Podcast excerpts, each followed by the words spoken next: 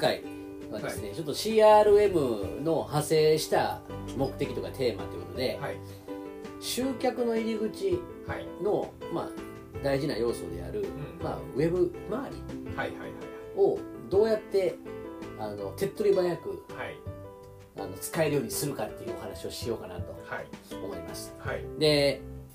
なんかウェブサイトの構築ってこうやるんだよっていうそのすごいがっつりフレームワークに基づいて、えーえー、あの大それた話を今日はもう全くするつもりもなく、はい、カスタマージャーニーとか話はしないしないです。もうとにかく集客したいんですけど、はい、このいっしゅうかんで社長からよくわかりません、おっとすいませんよくわかりませんとシリがシリが言ってますね。ちょっとわかりやすく説明するじゃないですね。そうですね、はい、まあ、社長からあと来週中にウェブ周りなんか考えてやってくれと、はいはいはい、言われた時にどういうやり方があるかっていうちょっとある意味ちょっと下水はいはい、ことについてですねお話ししようかなと思います、はいはいはい、で、まあその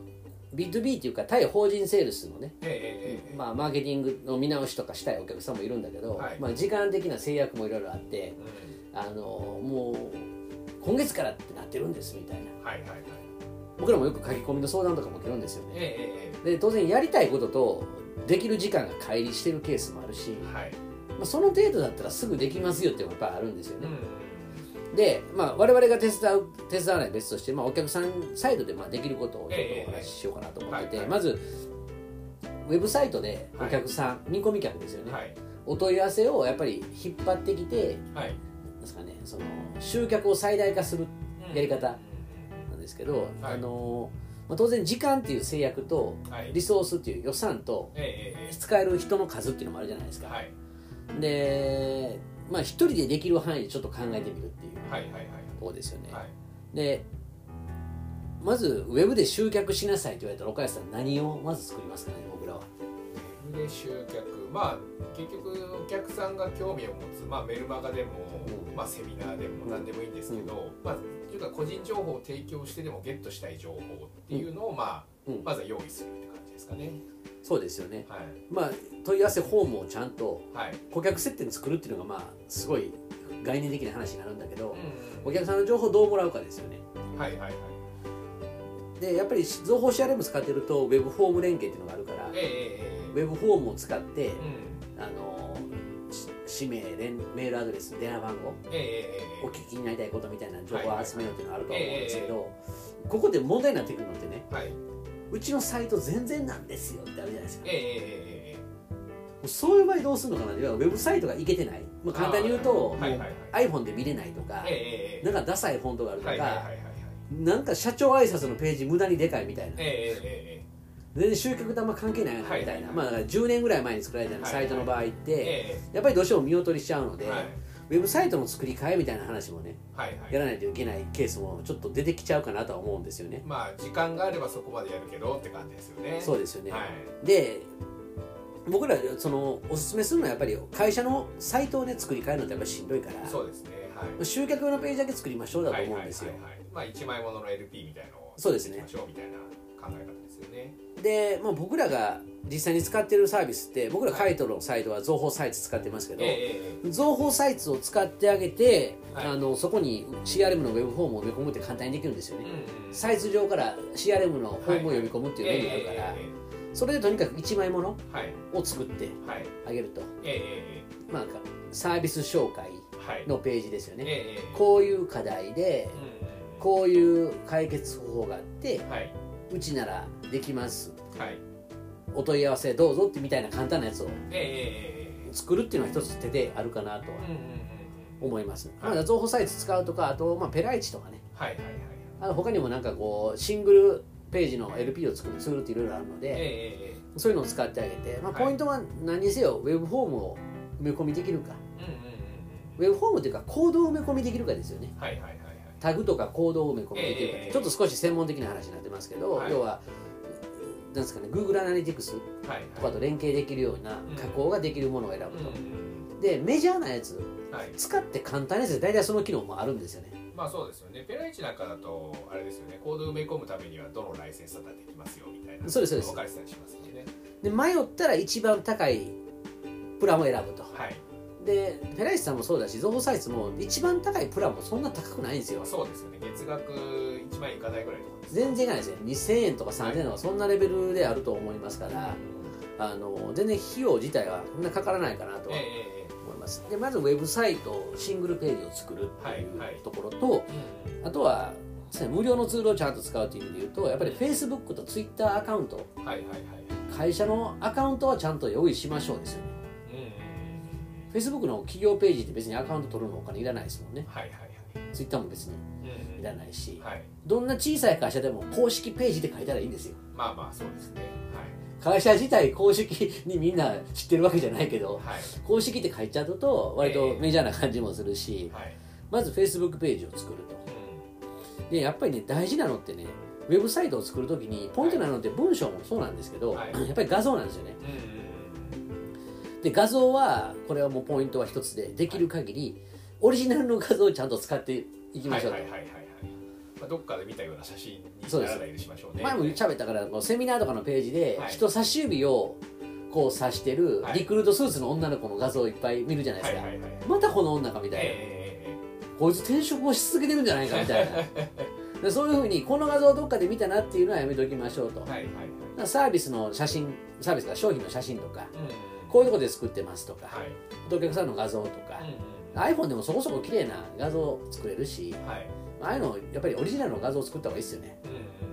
うん、画像が被ると結構寒いことになっちゃうと。まあそうですね、まあ、だからやるとしたらあんまりこうなんですか、少なくとも有料の画像サイト で,、うんうん、でできればあんまみんなが使ってなさそうなちょっと海外の変わったサイトとか、そうですよね、そういうところに引っ張ってくるとあんまり被らないみたいなところもあります。すごいですよね。だからあのテーブルの上でカフェのテーブルでコーヒー飲みながら ピーシー 触ってる画像って結構みんな使っちゃってるから、はいはいはい、使うなら自分がカフェに行ってコーヒー飲んでるのを同僚に撮ってもらうみたいな、はいはい、そっちの方がまあいいかなと、うん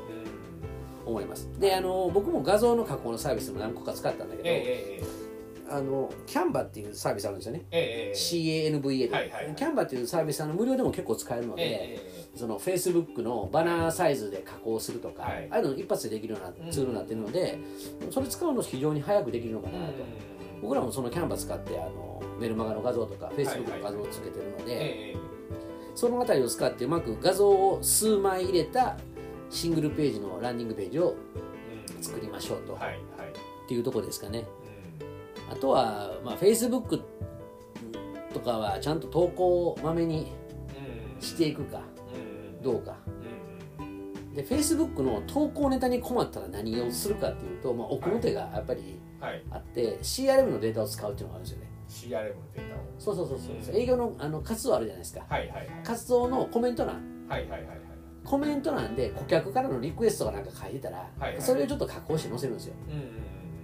最近当社のお客様からこういう声をいただいておりますみたいな、えーえーえー、いちにちごけん活動してたら、まあ、少なくともいっけんぐらいそういうの入ってるから、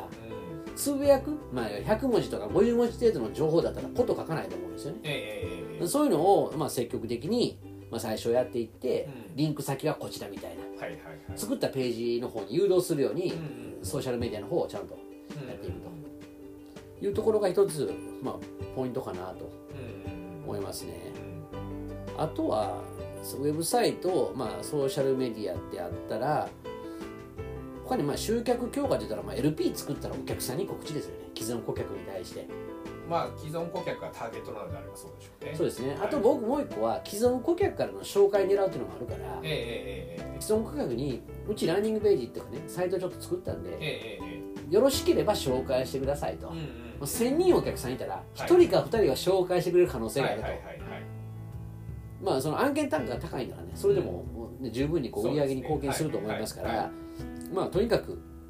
告知すると、うんまあ、情報 シーアールエム の一括メール送信でもいいし、うん、情報キャンペーン使ってもいいし、うん、作ったページはみんなに知らせましょうっていうところで露出を上げていくっていうところかなと思います、うんまあ、この辺りでこう集客をちゃんとやると、うん、であとどうですかね、まあ、ウェブサイトにそもそも人が来ないと意味がないと思うんですよね。まあ話聞くとねあの月にひゃっけんとかいうみたいな、うん、状態もあったりしますからねサイトによっては。そうですね。でも実は僕らの書いてのサイトって別に訪問者数多くないんですよ実は、えー、訪問者数多いんだけどコンバージョンレート高いんですよね。はいはいはいはい、まあだからそこあんまりこう広げるっていうのをどうするかっていうのは僕らもいろいろ試行錯誤はしていってるんですけど、はい、ある程度それぐらいのなんですかね集客っていうかコンバージョンレートを上げるために最初のパイを広げるも当然施策としては必要なので、はい、まあ、ウェブの広告リスティング広告とかは予算があるならやった方が、まあ、あるならっていうか予算つけてくださいですよね。まあそんなに大して予算なくても試せますから、うん、とりあえず エルピー 作ったんだったら一番手っ取り早く効果出すんだったら、まあ、広告でしょうね。でしょうね。これまあお母様これ死ぬほど聞かれてると思うんですけどね、はい、ウェブサイトを作ったら、はい、ウェブ広告に毎月いくらかけないとダメですから聞かれません？まあ聞かれまあどれぐらいが普通ですかねみたいな、どれぐらいが効果やったら効果出ますかみたいな感じは言われますかね、うん、まあ、だから基本的な答えにはまずやってみましょうっていう。そうですね。大体、まあえーとまあ、月いちまんでもにまんでもいいから、うんうんうん、とりあえずその出せる予算でいっかい出して、うんうん、どれぐらいでコンバージョンするのか、うんうんうん、まずやってみて考えましょうとか、うんうん、あとはまともにちゃんとやるんだったらお客さんいっけん獲得したらいくら儲かるんですかみたいなところから、うんうんうん、そこからいくらかけられるかっていうのをお客さんするでいく何件欲しいからいくらかけられますっていう、うん、そのまあまっとうにやる場合もありますね。そうですよね。まああとはそのもう社長にもうじゅうまん出してくれと、はいはいはい、でキーワード、まあ、広告のグループみっつ作ってさんまんさんまんさんまん、うん、でいちまんはまあなんかライセンスっていうかね、うん、このウェブサイトの構築のアプリの費用に使えますとか、うんうん、でやればいいのかなと思うんですよ、ね、うんうん、多分やらないと分かんないものがあるけど、はいはい、いっこのキーワードとかでその広告グループで燃え尽きちゃったら意味ないじゃないですか、はいはい、だから複数ちょっと用意しないといけないから、まあそうですね、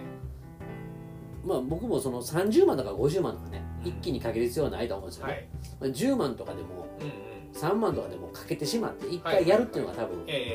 まあいろんな意味あると思うんですよね。社長に僕ちゃんとやってますよってアピールも当然あるし嫌だし話、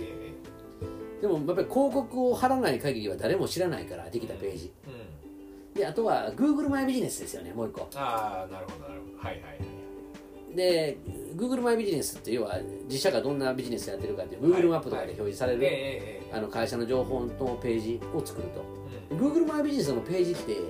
結構リッチになってきてるんですよ今見たら、はいはいはい、なんかブログっぽいセクションみたいなやつがあったりとか、記事投稿みたいなのもあったり、まあ、写真は前からありますしね。そうですよね。あのダイレクトっていうかその会社名で検索されたら、ね、Google マイビジネスが画面の右上にボコって、ね、出るっていうオプションっていうか、はいはい、なんかそれを優先的に上げるようになってるから、うん、Google マイビジネスはどんどん投稿してもらった方が、投稿とかサイトを作ってもらった方が、はい、基本 エルピー の サ, サービス作れば、うんGoogle マイビジネスの方のページってコピペで別に貼って、はい、あとちょっとだけちょこちょこちょこっといじってしまったらできちゃうじゃないですか、はい、ここをちゃんと使うっていうのはポイントかな、うん、僕らもやってるんですよね。カイト自体も Google マイビジネス当たり前のことながら、はいはいはいはい、ただ店舗型のビジネスじゃないから、まあそうです。一番効果が出るのはやっぱ店舗型ですよね、ですよね、はい、こうオフィスとかって割と僕らみたいにこうこの雑居ビルみたいな、はいはいはいなんかすごい、ね、でっかいビルとかだったらね、はい、自社ビルとかだったらいいんでしょうけど、うん、そうじゃなかったらあんまり意味ないかもしれないんですけど、まあ検索されたら出てくるっていうのはやっぱり大きなポイントだと思うので、まあそうですね、ちゃんと大丈夫なのかなみたいなところで見て、でそれなりの、うん、あの検索結果の、まあ、短い文章だけじゃなくて、うん、いろいろな情報が出てくるっていうだけで安心感はありますよね。ですよね。このまあとだから ビーツービー と ビーツーシー でちょっと分かれてくるんだけども、はい、まあ、無料で使えるツールを中心に使うってやると、まあ Google マイビジネスっていうのは当然外せない。うんうん、要素になるかなと、はい、あと YouTube もありますよね。 YouTube ありますね。動画これ動画でまだやったことないですよね私あんまり。今年僕もやろうと思ってるんですよ。はいはいはい。なんか僕らの中でなんか YouTube で動画載せるのって、はいはい、なかなかこうコンテンツを考えるのって、はい、結構難しかったりするんですよね。真面目にいくか、お笑いでお笑い、お笑いにいくか、お笑いでこうねちょっと楽しい感じでいくかみたいな、ね、まあまあまあまあまあ、先生っぽい感じでいくのか、そうそうそうそうそうそう、まあ、違う形で、そうそうそうそう、興味面白い、興味としての面白さ、そうそう、どっちかで YouTuber 的にいくかどうかっていうのがね、はいはいはい、あまあ、悩みどころとしてはあるんだけども、えー、そ, その製造メーカーさんとかだったら、はい、商品の説明だけをするだけの動画をいっぷんぐらいでまとめるとかは、うん、その別にテロップとか入れなくても、はいはい、あるかないかの世界だとあった方がいいから、うん、まあ、そういうのはちょっとトライしてもいいかもしれないですね。それこそ iPhone で動画撮ってすぐ上げれるじゃないですか、はいはいはい、うん、そのサービスじゃなくて物を売ってる会社は作りやすいですね。映す対象がはっきりしてるから、まあそうですね。その辺はインスタなんかにも言えますよね。写真系でも物がちゃんとあるかないかっていうところは、うん、だからね、中古車とか、まあ、不動産とかすごいやりやすいですよね。はいはいはいはい。その代わり作り始めたらキリがないから、はい、いっぷんかんの動画を作るから、まあ、じゅうごふん使って作成しようとかにしないと、だらだらとこう時間だけ、要は アールオーアイ が合ってこないというか、はいはいはい、そこら辺は注意事項に逆になるかなと思いますね。でもまあ動画やった方が伝わりやすいですよね、はい、でもこの間ね、僕全然関係なくて、たまにスーモとかね、はいはいはい、アットホームとかね、不動産のサイト見るんですよ。別に家買うとか借りるとかじゃないんだけど、見てたらなんか面白い物件あるかなみたいな、はいはい、変な物件見るのちょっとたまに気分転換にやるんですけど、はいはい、動画でね、はい、この玄関とかリビングとかさんじゅうまいとかよんまい撮るじゃないですか、はいはいはい、絶対これダメでしょって見つけたんですよ。どうなんですか？玄関にあなたが脱いだ靴移しちゃダメでしょまあそれはまあ全く不要な情報ですよね。ですよね。っていうようなミスだけしなければ大丈夫ですよね、はいはいはい、余計なものが映ってる、例えば、えー、売り物のビデオなのにゴミ箱が映っちゃってるとか、はいはいはい、そういうのをもう注意するべきでしょうけど、それ以外は別に普通に説明する分には、まあ、や, やればやるだけコンテンツ増えていきますから、はいえー、全然いいのかなと思います、はい。映ってはいけない顔が映ってるとかはね、ある意味バズりそうな気がしますけど。そうですよね。なんでこのところにいるんだみたいな。人いるはずのないところに人が映っているとか。すごい高いところの窓に女の人の顔が映ってるみたいな、ね、心霊特集みたいになってきちゃうじゃないですか。まだ作ったらダメなやつですよね。それはある意味。まあまあそんな感じでございます。まあそこをまあいちにしゅうかんでざっと作っちゃって、はいはいはい、だからあとは大事なのはやっぱり固まった作業時間は必ず確保してもらうしないと、片手間でやれって言われたらこれきついから、えー、いちにちふつかはもう作業時間でちゃんと当ててもらうように、えー、その任命されたら、はいはい、その枠を確保するっていうのが一番大事かなとは思いますね。あんまり集客目標自体を声高らかに言っちゃうとしんどいから、はいまあまあ、そうそうですね。でも結構難しいのが、エルピー の内容とか何を問い合わせしてもらうのかってちゃんと考えないと、うんうんまあ、とりあえず問い合わせしてくださいだとやっぱ反応がすごく鈍いかなって気がするんですけど、その辺はどうですか？いやそうですね。だから問い合わせもらって返事の内容がもう最初から決めれるやつがいいですよね、うんうん、例えばまあ見積もりくれっていうのか、はいはい、現場調査に来てくださいとかね、えー、あるいは製品の説明が聞きたいとか、うん、だから問い合わせの種類ってあるじゃないですか、はいはいはいはい、それをお客さんに宣言させて細かい内容を書かせるっていうした方がいいでしょうね。まあそうです。少なくともやっぱりその問い合わせの種類を選択式にはしといた方がいいかなっていうのが最低ラインとしてある。いやそれはもう絶対そうですね。あのフリー完全なフリーなフォーマットが結構多いんですけど、うんうん、そんな何問い合わせか分かんないからそうなんですよ。言えませんよみたいな話もあるんですよね。そうなんですよね。だから店舗型の場合とかだったら、はい、予約したいっていうその予約サービスをね、はい、なんか構築するのってしんどいから、はい、予約したいっていう風になるとすぐにレスするとかね、はいはい、そういうのでいいのかなと思うんですよね。はい、はい、な, なんですかね、お客さんが問い合わせした時の期待することって何かって言ったら、はい、返信がすぐ来ることじゃないですか。はいはいはい。だから別に電話でもいいんですよ、うん、で電話番号を入れて電話するってのは当たり前だから、うん、だから携帯電話番号を入れてもこれ電話していいんですかねとか考えなくていいんですよ、はいはいはい、入力欄に電話番号があって電話番号入れる人は電話でもいいっていう話だから、はい、あんまりそこをなんかこういや、 やっぱりメールでやった方がいいんじゃないのとかって、うん、そういう議論はもうしなくていいと思います。はいはいはい。まあ凝ったらね、うん、どの連絡手段が望みですかとかあるんだけど、えー、僕もそういうのお客さんから相談を受けたことあるんですけど、はい、電話番号欄があって必須じゃなくて、えー、任意入力で電話番号書いてたら、はい、電話かかってきても怒らないよと、うん、かけてほしくないと電話番号入れないからと、はいはい、そういう割り切りでいいのかなと。うんまあ、僕ら電話番号入れてもらうようにしなさいっていうのは理由があって、はい、その携帯番号だったら、はい、個人データっていうかそのデータ、はい、重複しダブってるかどうか見分けつくから、えーはいはい、データにするっていうのはありますけど、まあ、そのメールアドレス電話番号それなりの連絡つく手段を入れてもらったらそこの手段で連絡取る分には誰も怒らないので、うんはいはい、まずは即レスするようにあの心がけられるといいかなっていうのと、はいはいはい、何を返事すればいいかっていうのが問い合わせ時点で分かるようにちゃんと設計すると、うんまあ、当たり前のことなんですけど、はいはい、あのそのあたりやってないサイトすごく僕ら多く見てるのでそこはしていただいた方がいいかなとは思いますね、うんうんうんはい、であともう一個ちょっとツール増えますけどセールス アイキュー 増法の、ええ、セールス アイキュー でコードを埋めるときにチャット付きのコードを埋めると、はい、画面の右下にチャットしますかって出てくるじゃないですか、ええ、もう単品のサービス紹介の エルピー でだったら、まあ、そういうチャット埋め込んで、ええ、そこにお客さんとやり取りしてもいいかなと思うんですけど、はいはいはい、あのその作業自体すぐできるじゃないですか、ええ、チャットコードを埋め込む自体は、はいはいなので僕らはちょっとそれも合わせてお勧めしますと。まあこうやって形の部分をちゃんと作ってあげると、それで例えば問い合わせなくてもやっぱり広告宣伝費いりますねみたいな話ができて、リスティング広告の予算を社内でまあちゃんと出してもらうことができますから、まずは一通り型を作りましょうというところに落ち着くかなと思います。ウェブと エスエヌエス と、あとは何でしたっけ、まあできたら YouTube で Google マイビジネスは必須ですと。あとはそのために固めた時間をもらいましょうと。少なくともまあ数万のリスティング広告の皆さんはなんとか捻出してもらってくださいというのが今日のまとめですね。まああの集客というかマーケティングはにせんにじゅうねんもめちゃくちゃ熱いテーマになるので、まあいろんなリクエストってね、お客さんから僕らも受けると思うんですけど、まあそのあたりどうやって僕らが対応していったかっていうのはつどつどまたポッドキャストでも共有できたらなと思っております。はいはい、じゃあ今回はこの辺で、はい、ではでは、はい、ありがとうございます。